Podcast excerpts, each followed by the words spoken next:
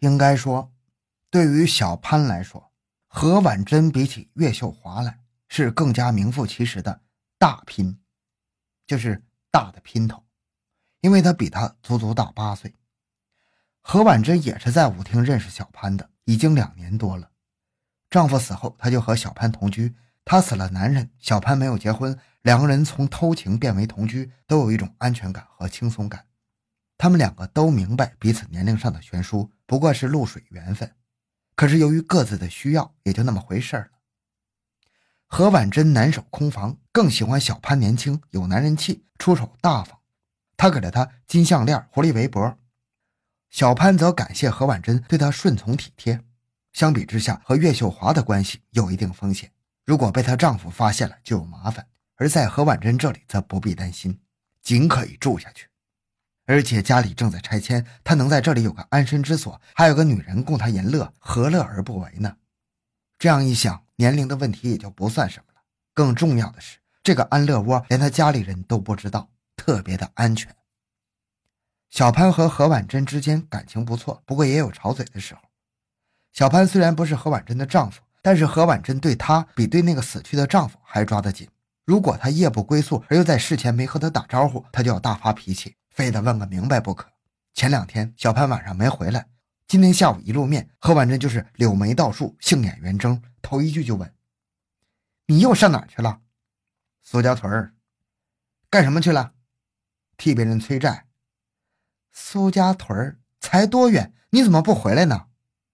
晚上酒桌喝多了，回不来了，事儿没办完，第二天又住了一宿。哼，我不信，没准哪个狐狸精又把你给迷住了。何婉珍敲山震虎，这对小潘确实冤枉了。自从他和何婉珍同居之后，连和岳秀华幽会都没有过。于是他信誓旦旦地说：“大姐啊，这都是没有的事儿。”有你这么好的，别的女人我都看不上眼儿。小潘很乖巧，挺会说话，叫何婉珍听了心里特别舒服。不过他害怕失去她，年龄上的八岁之差，在他心里面总是一道驱赶不掉的阴影。过来，让我看看。何婉珍说着，动手翻小潘的衣兜，可是翻了一阵，衣兜里只有一些现金，还有一条绿色的绳套。你总带条破绳干什么？何婉珍把绳套塞了回去。有用，小潘淡淡的说。串联三号专案组查清了泰丰电器修理部的时候，把目光投向了电焊机联合三分厂和邮政大厅两个单位。电焊机联合三分厂不在市区，是个人承包的企业，职工仅有二十六人，这使破案人员们感到很高兴。人少嘛，好排查。十一月二十日。刑警支队三大队长傅旭带领八名侦查员来到厂里做排查工作。工作还是从电话查起。八日下午，外面给谁打过电话？幸亏厂小，每天从外面打来的电话是有数的。据当天的值班人员回忆，八日下午曾经有人给厂长打过电话，可是厂长患了脑血栓，正在医院治疗，这个电话就没接。侦查员来到医院，见到那位厂长。向厂长讲了犯罪分子的大致年龄和体貌特征，让厂长回忆，在他认识的人当中有没有这样一个人。但是中国有句古话呀，“急惊风偏遇慢郎中”啊。现在的情形恰好相反，你任凭侦查员怎么急，那个厂长说不出来话，侦查员们只好耐心的等候。不久，总算盼到厂长病情好转了，终于说话了。按照破案人员提供的案犯三大特征。厂长有名有姓的说了两个男青年，技术人员立即行动，煞费苦心的秘密取了那两个人的指纹和足袜印，分别与从九四七幺尹玉秀被杀案现场提取的足袜印和九四幺三苏云被杀案现场提取的指纹进行比对，结果是否定的。刚刚有点眉目的线索又断了，打道回府吗？不行。傅旭想，外面打进厂里的电话。未必都是打给厂长一个人的，只不过厂长的电话给人们留下的印象深一些罢了。既然犯罪分子确实往这个小厂里打了电话，那么这个小厂里就应该和他有关系的人。要想查出这个人，就得做艰苦细致的工作。于是，九名侦查员干脆住进厂里不走了，分三个层次：厂内部职工、职工的亲属朋友、职工的社会关系，逐个查访。查找那个和大饼子脸有关系的人，不查出个底儿掉，绝不罢休。十一月二十四日，在电焊机三分厂的查找工作有了突破性进展。这个厂的青年工人潘兵在接受侦查员调查时说，他以前曾经把自己的名片送给了一个堂兄弟，他往厂里打过电话，但是八日下午他没在厂里，没接过外来电话。你那个堂兄弟长得什么样？他二十四岁，身高一米八，大脸盘，大眼睛，长得很结实。他叫什么名字？潘晓峰。清晨，潘晓峰打车回到何婉珍的家，没想到劈头盖脸的就吵了起来：“瘪犊子，怎么又一宿没回来？妈的，这个女人一刻也离不开我了。”潘晓峰心里很得意，不过自己毕竟是个男子汉。让女人这样连管带骂总不是个事儿，于是瞪起眼睛来：“我愿意，你管不着。哼，你吃我睡我，我怎么管不着？也就是我吧，换了人，你这烂货谁要啊？”话还未了，何婉珍已经伸出尖尖食指扑了过来，抓挠潘晓峰。潘晓峰边躲闪边还击，动起了拳脚。后来还是潘晓峰做出笑脸，拿出一枚金戒指走过去，说：“大姐呀，咱们别闹了。”你不是快过生日了吗？我送给你做生日礼物吧。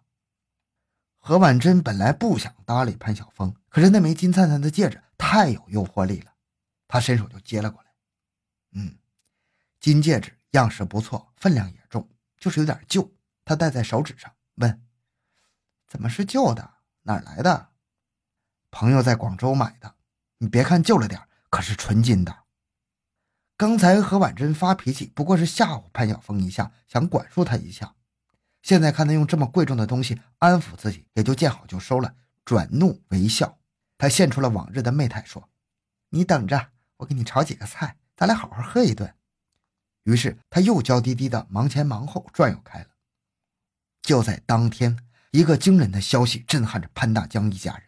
下午三点半，家住农村的潘大海突然来到弟弟家，对潘大江说。我听咱家小兵说，公安局的人到他那个厂子调查了，要抓一个杀人犯，说的那个长相挺像是小峰啊！啊！潘大江大吃了一惊，脑门上冒了汗。潘大江马上找来潘宇，说：“给你哥打传呼，他大爷来了，让他回家吃饭。”好在潘家是借住在学校里，使用电话比较方便。功夫不大，潘晓峰回了电话：“找我什么事儿啊？”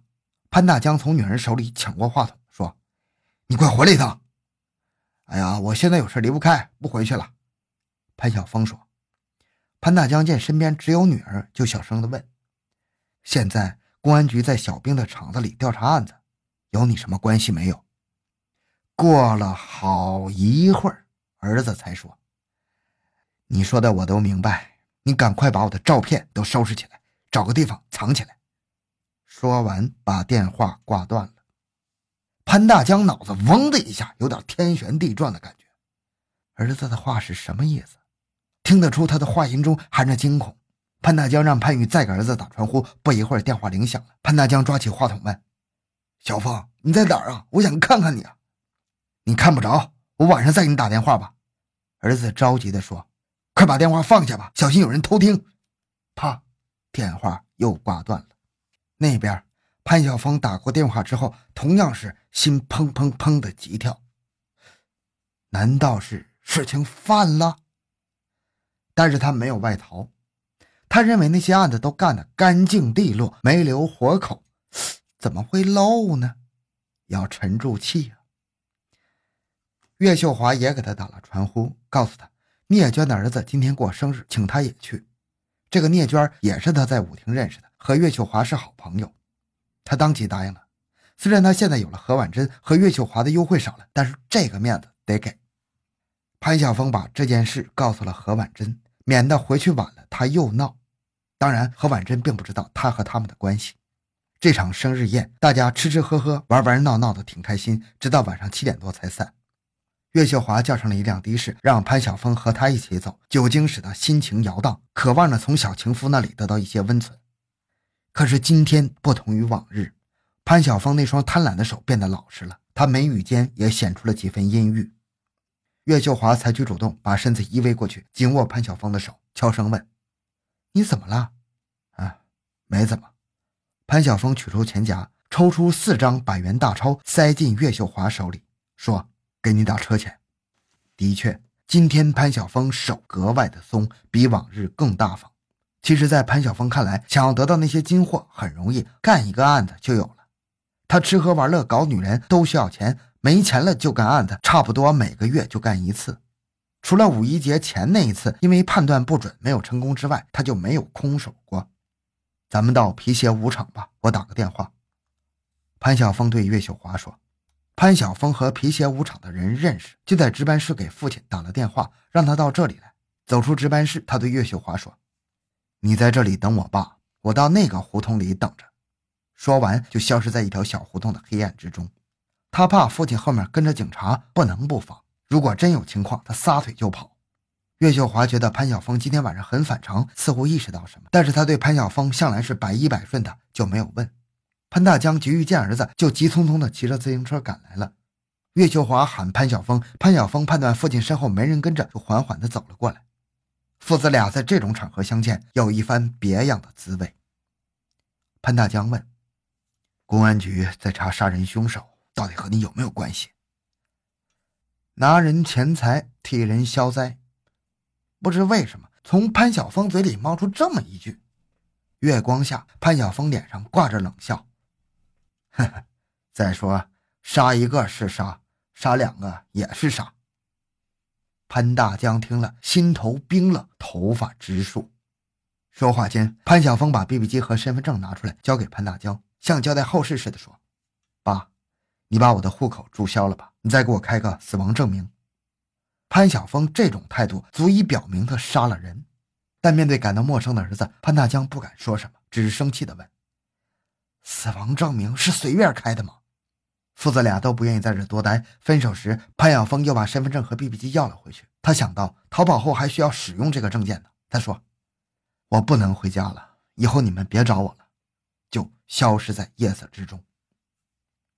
潘大江没有走，在黑暗中伫立长久，心头沉重。作为父亲，作为教师，他万万没想到会在自己家中会出现这样一个令人毛骨悚然的人。这个人的血管里流淌着自己的血呀！潘大江回到家后辗转反侧，一夜未眠。第二天一早，他拿着儿子的照片来到刑警支队，说：“我不能包庇他，你们认认看，要抓的是不是他？”经验丰富的办案人员想到。一夜之间，如果这个潘晓峰真是犯罪分子的话，他早就借助现代化的交通工具跑得无影无踪了。一位刑警严肃地问：“你昨天晚上怎么不来呢？”在法律与亲情之间选择孰轻孰重，潘大江很难说清。他回答道：“我当时也拿不准他是不是有事儿，就是现在我也没弄明白。”